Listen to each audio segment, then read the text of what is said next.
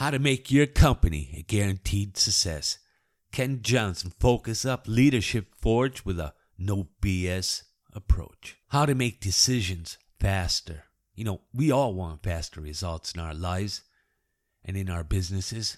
Don't you sometimes wish you could take time out of the equation? Sometimes there's a real drag in our process, and sometimes we're the source of that drag. You understand? When you speed up your thinking to where the opportunity is, then you'll speed up your actions. And when you speed up your actions, you'll speed up your results. I call this process attack speed.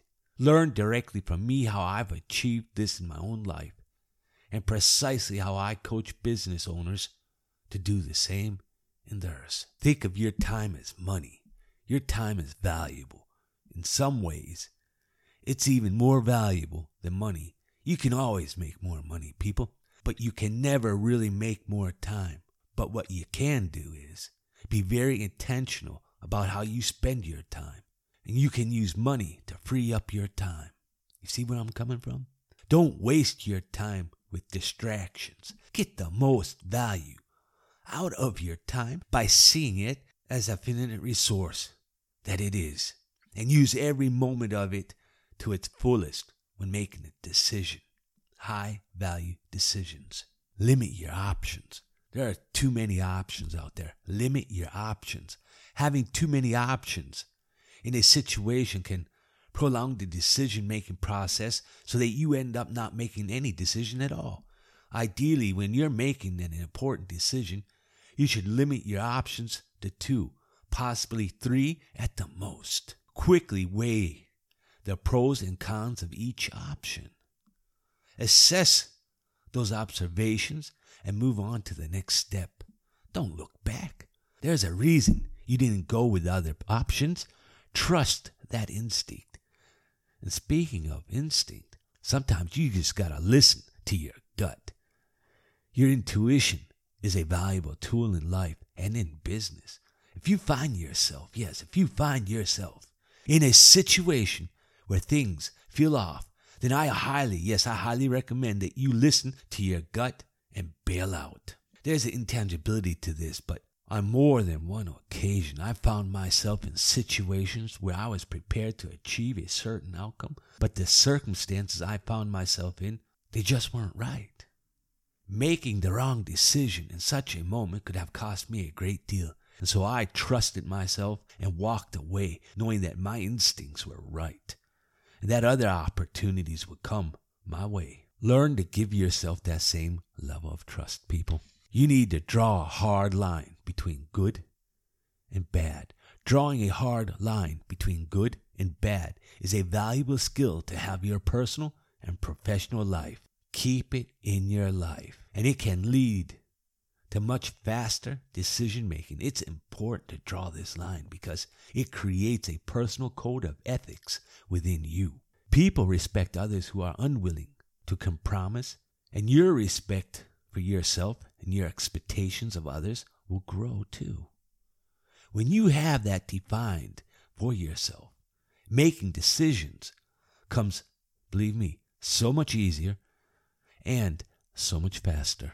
And understand and know that decisiveness grows with each decision. Decision making is an awful lot like exercising a muscle rep for rep. It might hurt, but you build that muscle rep for rep. Once you start to focus on your decisiveness, you'll begin to trust yourself more because you'll see the outcomes of your judgment come into focus. That's right, focus. That trust will turn into confidence. That confidence will grow into decisiveness. And that decisiveness will evolve into the results you've been working so hard to achieve.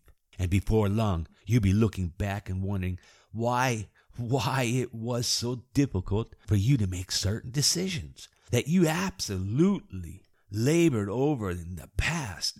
But this is only because you weren't focused on training this part of your mindset. Now, you finally understand the importance of attack speed. And remember that decisions and indecisions, that's right, excuse me, not decisions, but indecision kills.